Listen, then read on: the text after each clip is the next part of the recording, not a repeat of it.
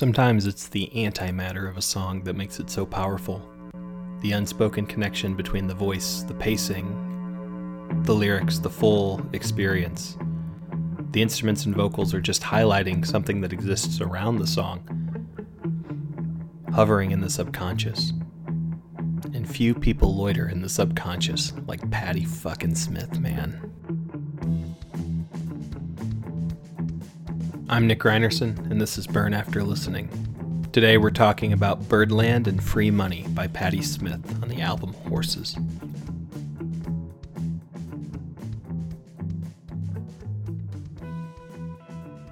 Sometimes the order of a song in an album is sacred, and the full effect is unknowable when the song is separated from its brothers and its kin that surround it. Maybe never has this been more true than two back to back songs that round out the A side of Patti Smith's absolutely perfect masterpiece, Horses. There's something about these two songs together, some sort of concoction, some sort of cooking that when they come together, they create this, this unified story that what you feel in one song is is released and made perfect by the other song it's a one-two punch that can change your emotional state, unlike almost anything I've ever heard. Birdland and Free Money are on side A of Horses, Patti Smith's great album, and Birdland is is this dense, slow, nine minute sprawling reflection on loss and change and place. It's a song that puts you in a New England field at night, a cold spring night, full of grief, full of death, full of loss but not in a fearful way, in an expansive and sublime way. Not good necessarily. I think goodness and sublimity are sometimes co-belligerent, but not always. I think there's a there's a, a grandness in the sadness of Birdland. There's a weight put around your neck listening to the almost 10 minutes of the song sprawl out. The song ends slowly, and you're alone in that field at night. The stars clear the barn in the background. Birdland could be dissected and philosophized to death. It's a it's a powerful song, and, and Patti Smith has a way of, of making songs and, and words that live in your subconscious, but when they come out, they don't quite make sense in the same way. There's feelings below the words, but they're in the words, above the words. Chuang Tzu, the Taoist philosopher, once said that words exist because meaning exists, and once you capture meaning, you no longer need words. Patti Smith's words in Birdland are conductors of that electricity, of that meaning.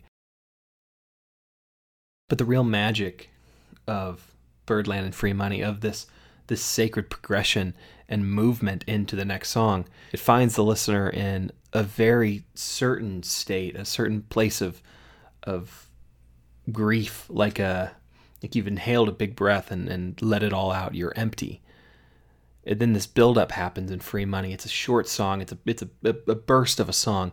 The first half is just sort of loosening you for about the two minute mark when the dam breaks. It climaxes and, and there's movement after the grief. It's this catharsis, and you don't realize until that moment that the two songs are connected. The last two minutes then are this ball of energy, this release, this involuntary spewing of, of, of, of whatever was, was held up tense in Birdland. Whatever you're holding is loosed. You're blasted off into yourself, into a place of cleansing, a place of renewal. I've wept so many times halfway through Free Money when I'm listening to it after Birdland. I've never wept listening to Free Money when it's just on a playlist. But after Birdland, I when I when I hear the Free Money, Free Money, Free Money, Free Money, it hits and I just find myself loosing all of the grief that was brought up from the from the bottom of my myself and I'm, I'm pumping my fists in the air. There's an intensity about it that can only be understood in the context of the album.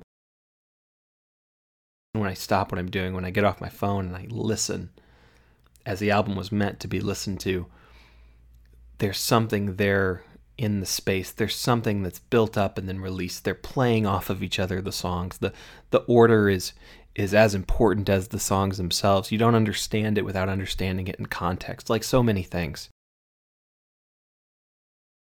And not only do these these two tracks go together. They they round out the A side of Horses, which I think is really important, especially when, when this album was released. It was released on vinyl only because it was the '70s. That's what that's what you had. And when you finish listening to Birdland and then Free Money, the side ends, and you just have to sit in fucking silence after Free Money. You have to just sit there. You have to get up and flip the record over.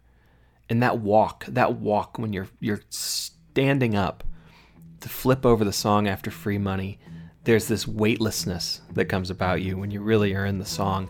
And it's that silence, it's that that release of who you are and it's it's so profound. It, it, it's so real that i think the only way to really capture it is just to end something else at climax